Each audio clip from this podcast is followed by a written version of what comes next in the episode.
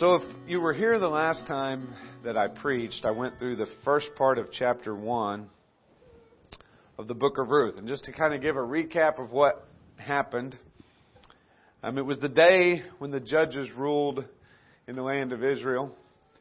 And Elimelech and his wife, Naomi, and their two sons, Mahlon and Chilion, had moved away to the land of Moab. Uh, it appears that they had moved away because of famine.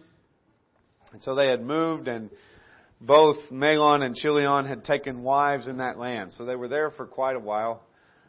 At least 10 years they were there. They had taken wives there. And while there, Elimelech got sick and died. That was Naomi's husband. And then shortly after, both of her sons got sick and died. So we have the story now of three widow women, one older and two younger. Um, and in that time period, it's hard for us, I think, to maybe understand. But in that time period and in that place, being a widow was an extremely difficult thing. It is any time. I mean, obviously that is a that is a difficult thing, but livelihood in those times was much more difficult than it is now. And so we can kind of see this um, as we go through this story. And Naomi was in great anguish. And she had heard, she got word that there was, the famine had ended in Israel and there was good crops being raised there. And so she decided she is going to move back to Israel. And her two daughters in laws that were Moabites decided they wanted to go with her. And she tries to talk them out of it. And she, she goes through her anguish. Um, and, and verse 16, in Ruth chapter 1, verse 16, she said, do not urge me to, or no, not yet. Before that, Naomi just kind of goes through her anguish and she's like, I don't have any more sons. I don't know why you would want to follow me. I have no more sons for you to marry. There's nothing for you if you come with me. And so one of the daughter-in-laws turns back, but the, but the other, Ruth, says in verse 16, do not urge me to leave you or return from following you. For where you go, I will go and where you lodge, I will lodge. Your people shall be my people, and your God my God. Where you die, I will die, and there will I be buried. May the Lord do so to me, and more also, if anything, but death parts me from you. So despite all of Ruth's pleas and logical arguments that you should stay here in Moab, there's nothing for you. Why would you want to come with me? I'm an old widow woman. I have nothing to offer you. Ruth says, no. It's not going to happen. And the key in this is your people shall be my people, and your God my God. The Moabites were heathens. The Moabites were pagans. They had no truth of the God of Scriptures. They had no idea of the God of Abraham, Isaac, and Jacob. So, in somewhere in this whole process, this whole time when Elimelech and Naomi left and goes to Moab, and her son marries Ruth, somewhere in there, Ruth is converted. She turns from the pagan ways of the Moabites and turns to the true sovereign God of Abraham, Isaac, and Jacob. She says, Your God shall be my God, and your people shall be my people. And I stopped there last time, but as we look now, we'll look at verse 18. It says, And when Naomi saw that she was determined to go with her, she said no more.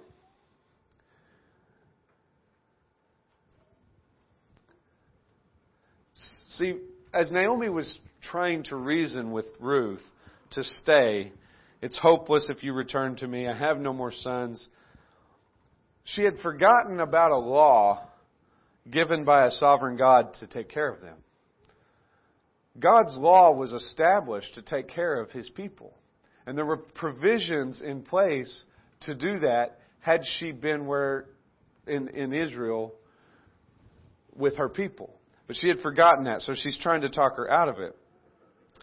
But Ruth the Moabitess at some point had been taught the things of God. And so she made this amazing commitment to Naomi, but more importantly, in this commitment in verse 17, or verse 16 and 17, she made a commitment to God. And it transcended her commitment to Naomi. And once Ruth, I think, reminded Naomi of this, once she brought this out, Naomi let it go. She said no more. The commitment, no doubt, would have been the beginning of the change of Naomi's heart. See, Naomi is in, she's in a very bitter state. She's in a, she's in a lot of anguish. She's in a lot of pain. She's lost her husband. She's lost her sons. She has no idea where each meal is coming from. And so, but now we're going to see through her Moabitess daughter-in-law, we're going to see change start to occur. But we don't see it immediately. So in verse 19, look at verse 19. So the two of them went on until they came to Bethlehem. And when they came to Bethlehem, the whole town was stirred because of them. And the women said, Is this Naomi? So it's a long journey, probably 10, 12 days journey from where they were to Beth, back to Israel, back to Bethlehem, and journey, you know, travel in those times. Um, obviously, much more difficult than it is today. Travel in those times were uh, very difficult. They were probably on foot. They were poor, so they obviously didn't have some sort of animal to carry their burden. Probably didn't have a lot to carry. Probably didn't have much food. Water was scarce. So it was it was a difficult journey. So when they walked into Bethlehem, I'm sure they were not exactly a this amazing sight of these two beautiful women walking into town, right? They were looking rough. And the, the people in, in those times, there would be people sitting in the gates, and when, when travelers showed, they would welcome them or, or, you know, check to see what their business was there. And this is not, and, and like, I mean, you can see it with Lot. Lot would wait and there was business. If there was somebody of prominence come in, then people would be trying to reach out to them to see if there was business that could be done, money to be made, right? Really not that much different than what we have here. Now it's just a completely different way that it happened. But there's always people wanting that. Well, when Ruth and Naomi walk into town, there's nobody saying, oh, let me get to them first. They're obviously rich.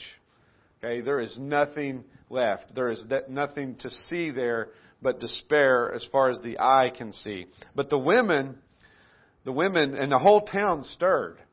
Naomi has returned. So this shows us a couple of things. First thing it shows us is they were well known. Naomi and Elimelech, when they left, were well known. The whole town knew who this was when she came back. And, and news didn't travel like it does now back then. Now maybe they had gotten word of Elimelech's death. Um, but it wasn't immediate. It was, you know, the way word traveled, it took a long time to get there. You never knew for sure. And so when Naomi shows back up, the town just kind of gets a buzz to it. Naomi has returned. The other thing that we know from this statement is there had been a lot of change occur since they had left. I mean, they come and ask, and I think this is an honest question. When the women come and ask, they say, Is this Naomi? Is this Naomi? She had changed enough that they probably didn't recognize her. Now remember, they were prominent people, evidently probably wealthy when they left. And so she was probably in real, a lot better condition. And when she comes back, she's probably starving. She's probably very hungry, very skinny. Ten days of travel. When they left, they probably had animals to carry their burden. They probably had servants to help them. When she comes back, just her and the daughter in law.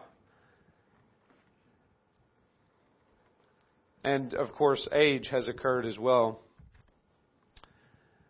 And it was probably strange. You know how when you see some, you're used to always seeing somebody with somebody else, and then you see them by yourself in a place that's you're not used to.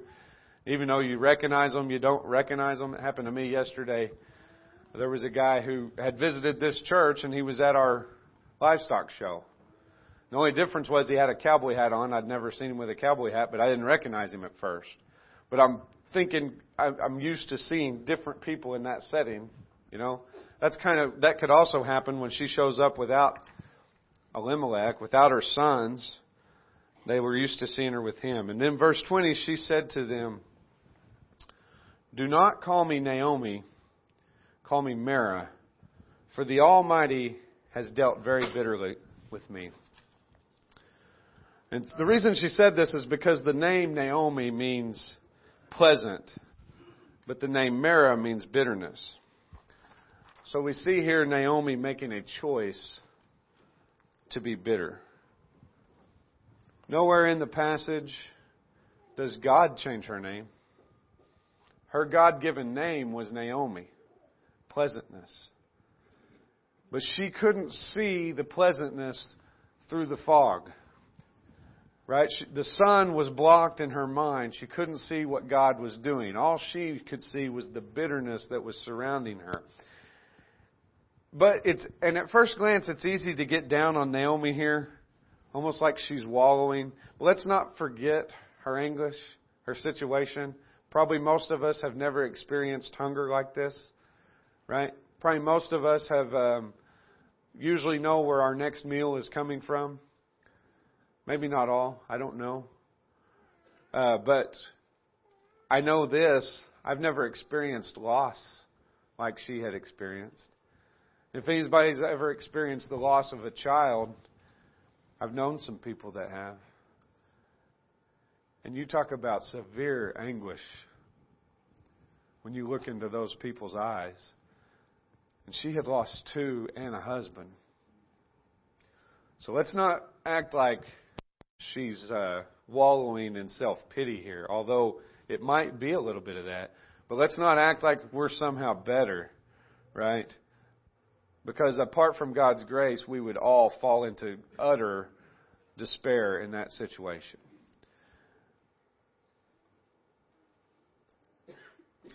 John Piper says, with what Naomi says here, he says, I would take Naomi's theology any day over the sentimental views of God which dominate evangelical magazines and books today. Why? Naomi is sure of three things, and she says them. God exists. She does not deny, no matter how bad the anguish gets, she does not deny the existence of God. She is still sure of that. God is sovereign. She doesn't deny the fact that He allowed and is in control of what's going on. And then she says that God has afflicted her. See, the problem with those sentimental views of God Piper was talking about is that they fail to recognize the God of the Bible. Many of our church goers, church attenders today fail to recognize the God of the Bible. Or they fail to recognize the God of the Old Testament, who is the same as the God of the New Testament, who is the God of the Bible. They want to try to separate that God of the Old Testament. He was cruel and harsh, and this God of the New Testament is full of grace and mercy. No, no, no. No. It is the same God. He is the same yesterday, today, and forever. That God who may sh- show evidence of being harsh in the Old Testament was also, also shows great evidence of being merciful and graceful in the Old Testament, as we're going to see as we go through the book of Ruth. It's the same God. And the same God that has given us grace in this age, in this time, is that same God who is just and will bring judgment and is bringing judgment at the same time. It's the same God. They fail to recognize the fact that God may indeed cause you affliction in order to bring repentance. Even to his children. Even to those who are born again in Christ, God may bring you affliction. Why? He's doing it with Naomi. Why? To bring you to repentance. Naomi had ran away. She had left her homeland. She had left her people. She was in a foreign land where she was not supposed to be. And God says, I'm bringing you home. We don't know God's relationship with Elimelech and her sons. We're not given that information. Don't know it. But we know this. We know God had a purpose for, for Naomi, and He had a purpose for Ruth. And so he's, they're out there in that land, and He says, That's enough. I'm going to put enough anguish on you to bring you home. And some of you may be in a situation like that today, spiritually or physically. I don't know. You may be under anguish because you're running from God. You may be not fulfilling the duties that He has given you, or you may be indulging in a particular sin and you find yourself in some sort of despair. And He will continue. If you belong to Him, He will not let you go. And He will bring you back. You know, as shepherd, you know how it, when you read about sheep herding in the Bible, it was much different than it was now. The shepherd lived with the sheep, basically. They would herd them. do, you, do you know how a shepherd would, if he had a young lamb that constantly ran off? I mean, if a young lamb runs off and you're in Israel, in that country, it's not going to last long out there by himself. There were lots of predators, wolves, lions, that would get that thing, I mean, and it's dead. Sheep are very, very helpless to predators. So what a shepherd would do to keep a lamb from running off is it would break its leg. Seems crazy, right?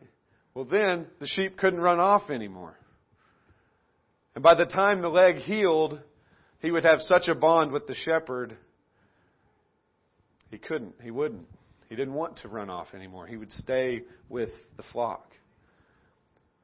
And, it, and God is our great shepherd. And He will do that. Not that He'll break your leg physically, although He might. I don't know. But he, he will cause you, and that's what trials are many times for the Christian. It's not this, you come to Christ and you don't have any more problems. I think everybody in this room can attest to that. Sometimes you might have more problems.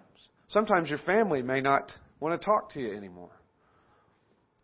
Sometimes every time you talk to your family, it may be fighting and, you know, because they don't like this new you. You're taking this religion thing a little too serious, aren't you?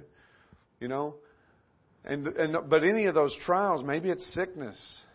Maybe it's your finances. All of a sudden you come to Christ and you don't do finances the same anymore. You may have to quit a job because there's corrupt things going on and you can't, as a Christian, partic- partic- participate in that. You know, whatever it is, God will bring trials. And it may not be anything like that. It may just be um, hard times, people you're having to deal with. We live in a fallen world. You're dealing with sinners. But through those trials, God draws you closer to Himself.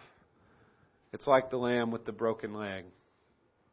And by the time you go through it, you've drawn so much closer to Him, you don't want to leave any longer. That's what God is doing with Naomi here. So those sentimental views that we have today, they fail to recognize that God may indeed cause you affliction. Spurgeon said this.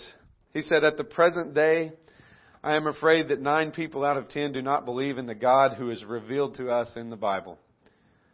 Spurgeon lived a little while ago.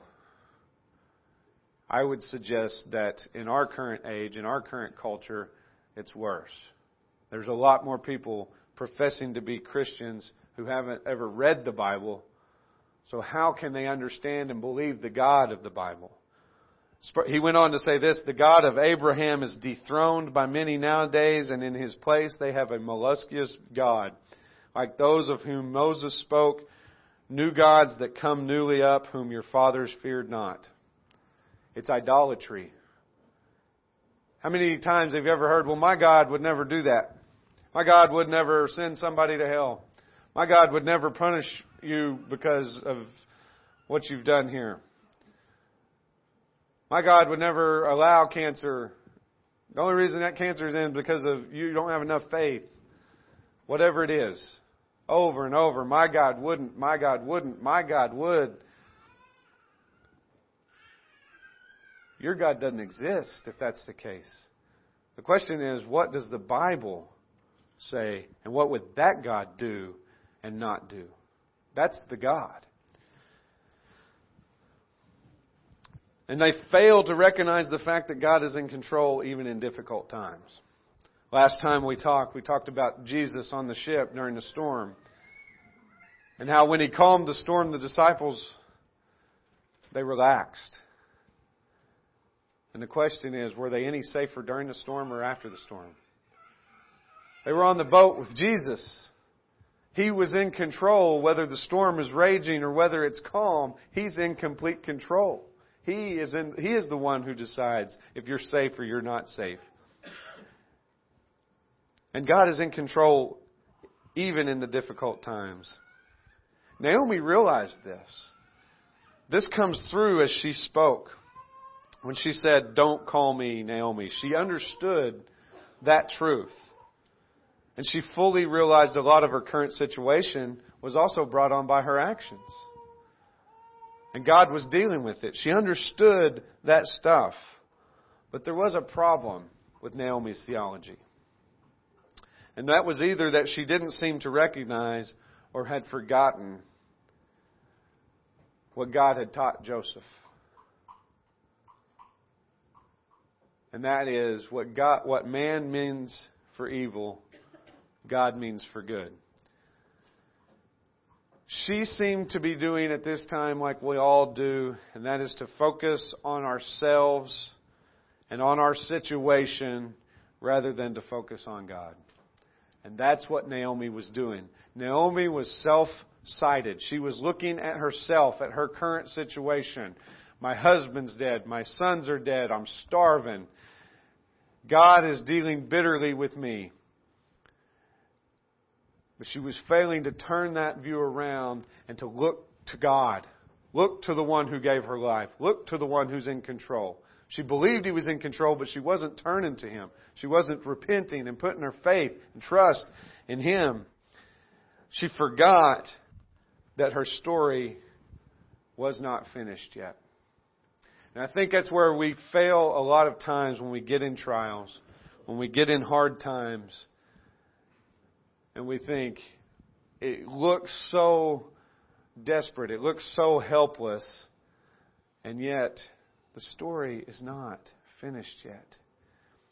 And we can all look back in our lives and we can see how God was working through trials before that we've been through and we've come through, and how He so intricately worked for our good and for His glory in those. And yet, then when we get to the next trial, it's still again, we, we can only see here. And we forget it's not over. This painting is not finished. You may not be able to tell what it is yet, but it's not finished. The focus was too much on her. She says, Look how bitter God has dealt with me. And if you're in this, if you're in a trial like that, or it really doesn't matter what you're in, this is the thing to remember that God is more concerned with your holiness than with your happiness. And I believe, I mean, if you watch TV shows today, um, if you listen to people talk in general, there is a lot of talk about being happy. You deserve to be happy. I just want you to be happy. And all of this thing about being happy. And being happy is a false idea. It's temporary at best. You can finally get to that place where you're happy. And how long is that going to last? A friend of ours, John Burwell, or Jack Burwell, uh, spent some time in Bangladesh as missionary. missionary. They live up in uh, Montana or Washington or something. He was telling me one time he was out street evangeliz- street evangelizing, and somebody came by, and he tries to give him a gospel tract, and the guy says, "No, no, I'm good." He goes, "Well, why don't you just take this?" He says, "No, no, I'm happy."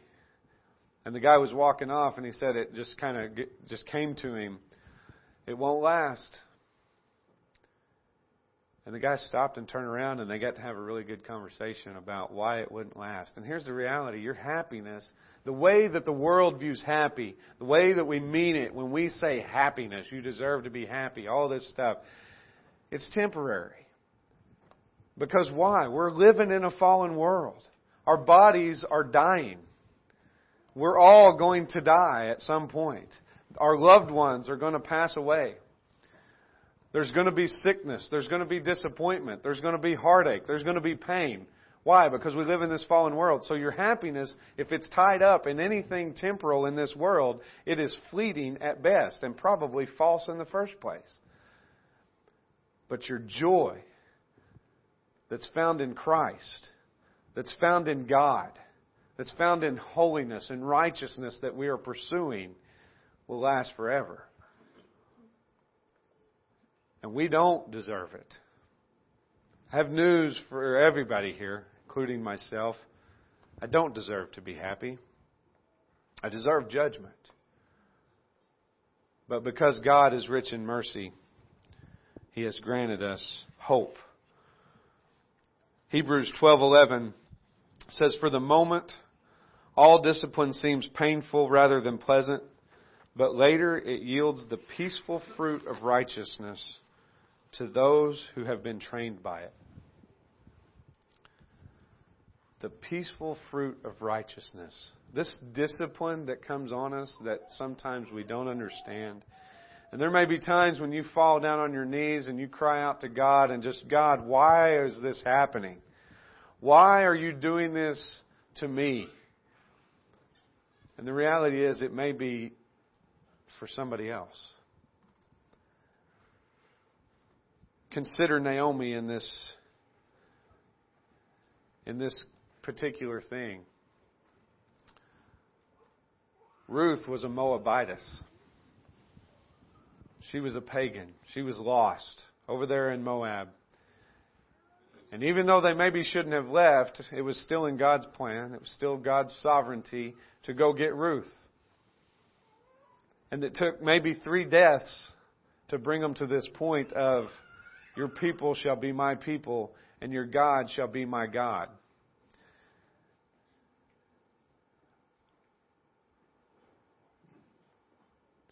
Look at verse 21. it says, I went away full, and the Lord has brought me back empty. Why call me Naomi when the Lord has testified against me and the Almighty has brought calamity upon me. So we see this again. We see the three things Ruth's recognize or Naomi, she's recognizing God exists. She recognizes that he is in control and she recognizes that he is dealing with her specifically. But this is where bitterness leads us. She's missing something, is she not? She says, I went out away I went away full but now I've been brought back empty. Empty? She's brought back empty? What about this young lady standing by her side named Ruth, who has professed faith in the true God, who has said, Your God will be my God, your people will be my people? Is that empty?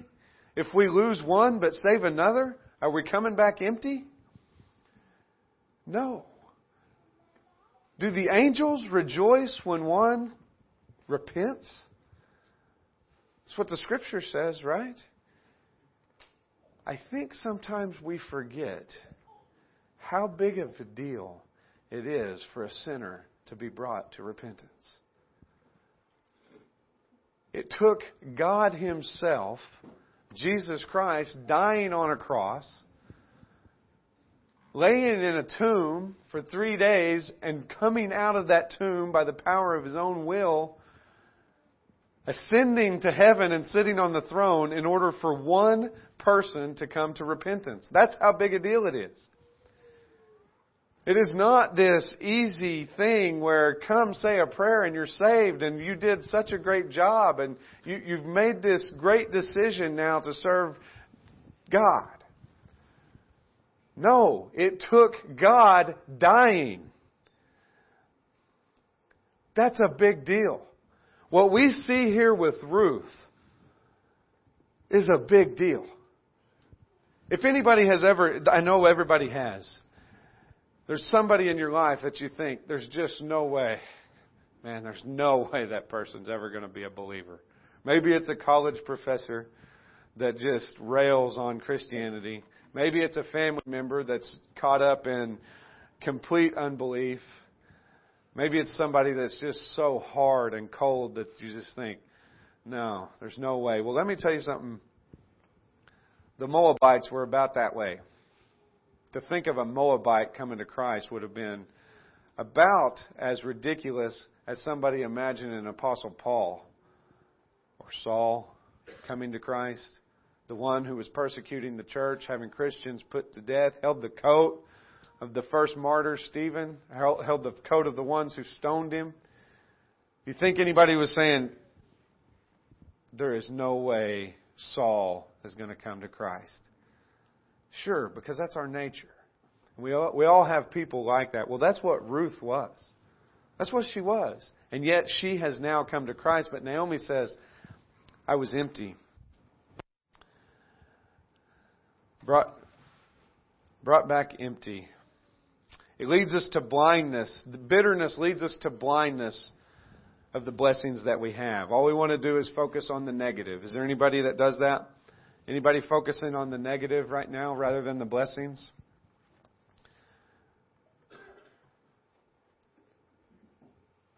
And, and see, she didn't understand. She's forgotten as well. Not just the fact that Ruth has been converted. Ruth has now serving the true and living God. But she's also forgetting about the possibility of redemption, not spiritual redemption, but physical redemption through God's provisions and through Ruth. And we'll see that as we go on. It's hard not to go on into it, but there is a provision there that we'll see with Ruth, with Boaz, who comes to redeem her and provide, and, and they, they will not have to worry about food anymore. But she's forgot about that. And she's also forgot about the goodness of God and bringing them home in the time that He is. In verse 22.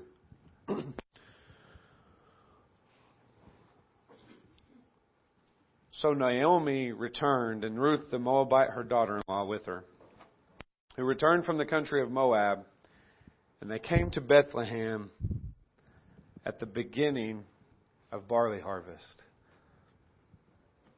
Easy to read over that. Easy to think, okay, barley harvest is going on. Without knowing a lot of background about the barley harvest, that seems pretty insignificant. but you got to understand, barley was the first grain crop that would have been harvested in the spring. So grain crops are neat because they grow in the winter. And barley was one of the first ones to mature. So at the barley harvest would have been at the end of a long, cold, dead winter. And this is another thing we don't understand. We have such great ways to store food. We have such great ways to preserve food. Um, we have food all through the winter and, and shipping and transportation. I mean, you can eat apples in January here, right? I mean, it's incredible. We can eat an orange right now in February. That used to not be a thing, which is why. You ever wonder why the the tradition of putting fruit in a stocking at Christmas? Well, it actually was a big deal at one point in time. If you got a orange at Christmas, it was incredible because you didn't get fruit for the winter. Well, that's kind of what we see here. During that winter, they had they had put away food, and usually just enough to make the winter. And when you're getting at the end of that time, you're probably rationing things pretty tight. It's getting, I mean, you're about out of food and praying for the God of the harvest to grant a good barley harvest because this is going to be the first time you get to eat again and really get full. We don't understand that. We get full a lot in our culture, right? But they, they're having to wait. And then when that barley harvest hits, it's the end of this cold, dead winter. And now we have this awesome time. We have grain. We can make bread and we can feast. But there's more to it. Spiritually speaking, it's, it's even more significant. The barley harvest also marked the Feast of First Fruits. The feast that celebrated a small part of the larger harvest to come. So you got the barley comes in and they had a feast and it was the feast of first fruits. We would harvest this small bit to represent the larger harvest which was to come, which would have been the other grains, wheat and corn and all the other grains that they grew. But barley came off first. It was the first fruits and they had this this great feast to celebrate this first fruit. But God doesn't make feasts just for feasts. He doesn't make feasts to celebrate food. It was a representation of something much greater to come, which hopefully you know that Christ is the first fruits. Turn to 1 Corinthians 15:20.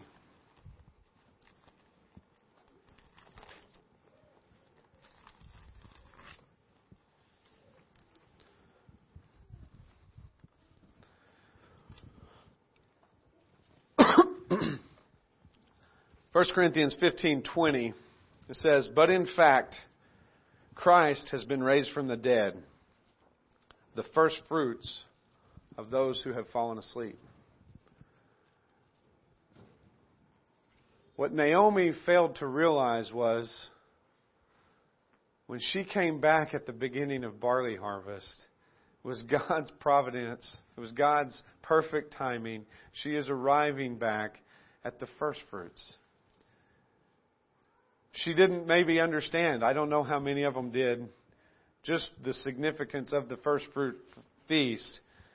But that barley that was being harvested was a representation of Christ. It was a guarantee when you harvested the barley, hey, there's a whole lot more harvest to come. And now, as we see in Corinthians, as we see looking back on the cross, that Christ has been raised from the dead. The first fruits of what? A much greater harvest.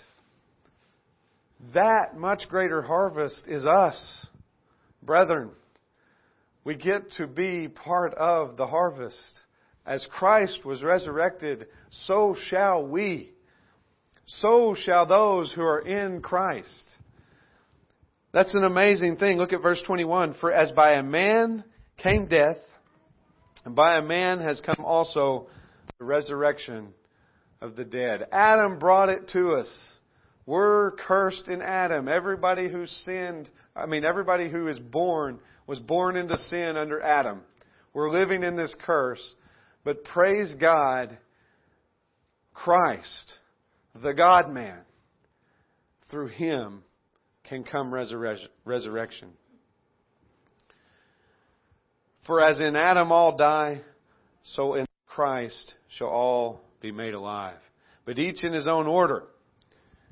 Christ the firstfruits, then at his coming, those who belong to Christ. So we're seeing Naomi shows back up and she's seeing this amazing feast. She's seeing this amazing harvest go on. There's all this barley everywhere. There's a plenty. God has ended the famine in the land of Israel and He's demonstrating His power and His might and His provisions through this harvest. And they're going to have a feast and she gets there just in time. She gets there just in time for this big feast. And wonder what, at what point she realized there's more to this than me. There's more to this than my hunger.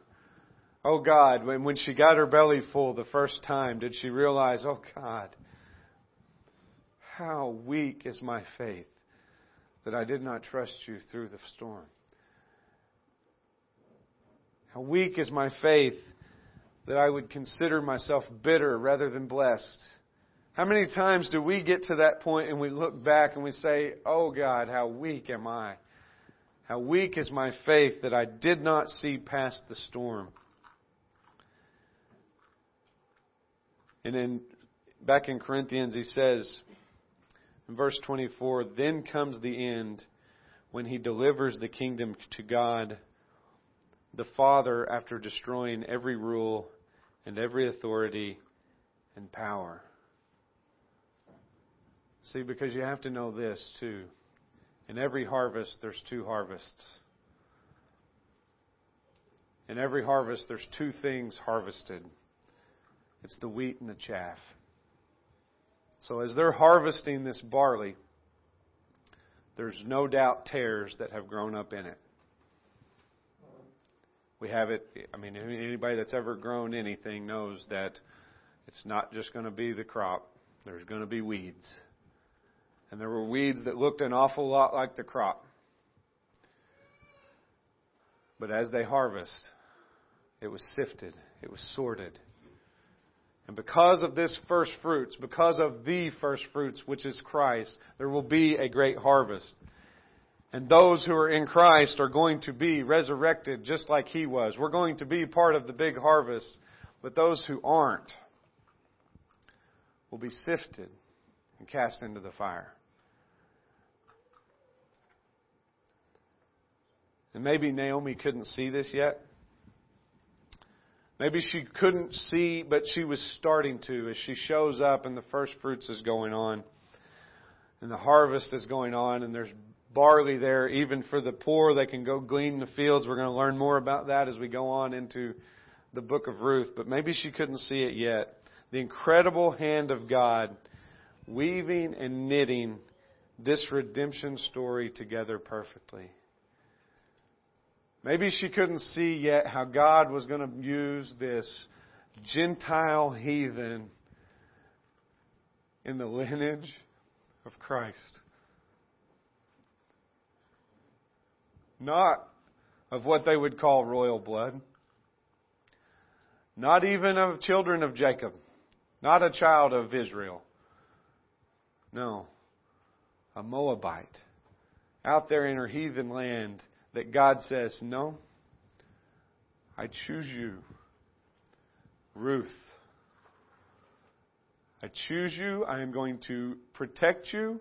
I am going to send this family after you. I'm going to cause all kinds of despair. But through all of that, I'm bringing you to Israel. I'm making you one of mine.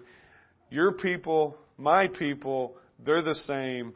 I'm going to send you Boaz, and you are going to have children that are going to eventually be the great grandfathers of Jesus Christ the Redeemer. And Naomi was not forgotten. Naomi was well remembered. She's in the Bible. Ruth was not forgotten. She's in the lineage of our Savior. And that is an incredible thing, but they could not see it yet at the time. And our, that's, that's our lesson today. Whatever trial, whatever hard times have become, become on us, or whatever good times, whatever rejoicing that we are in, we know this that God is in control. And He is seeking His children, and He will bring them to repentance and he will gather them the way a shepherd gathers his sheep, and he will protect them perfectly. There will be no wolves that can destroy.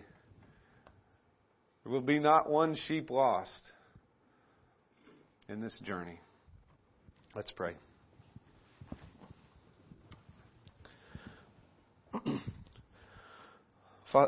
Father, I thank you, God, for. Uh, your sovereign power and your will that works perfectly even through our mistakes. Your will that continues on through our weaknesses and your strength that shows evidently strong in our weaknesses. God, I, I praise you for that. I praise you for your mercy to all people, to all kinds, for your redemption plan and how we see it so amazingly worked throughout scriptures. And I pray that each would examine today, God, um, how you've your redemption plan in our own lives. What an amazing story! As I think back and I look at times when I was like Naomi and couldn't see past my face and but you were working on my behalf. I pray, Lord, that we would have more sight, more foresight to see more and to think more and to trust more in what you're doing in our lives. In Jesus' name I pray. Amen.